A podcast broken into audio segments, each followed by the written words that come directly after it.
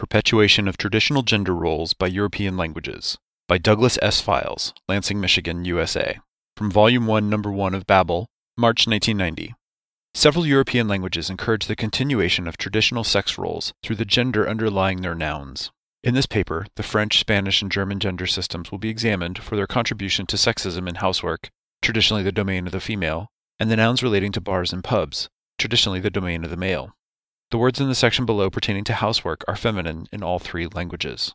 Gloss, kitchen, toilet, dishes, sewing machine, French, cuisine, toilette, vaisselle, machine à coudre, German, Kuche, Toilette, Schalen, Nahmaschine, Spanish, cocina, cubeta del inodoro, vajilla, máquina de coser, The words in this section pertain to bars and are masculine in all three languages.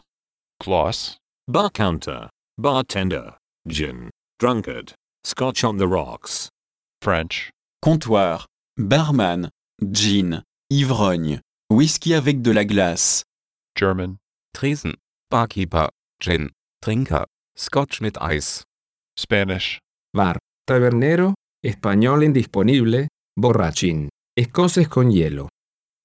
The words listed show conclusively that all nouns in Western European languages are inherently sexist.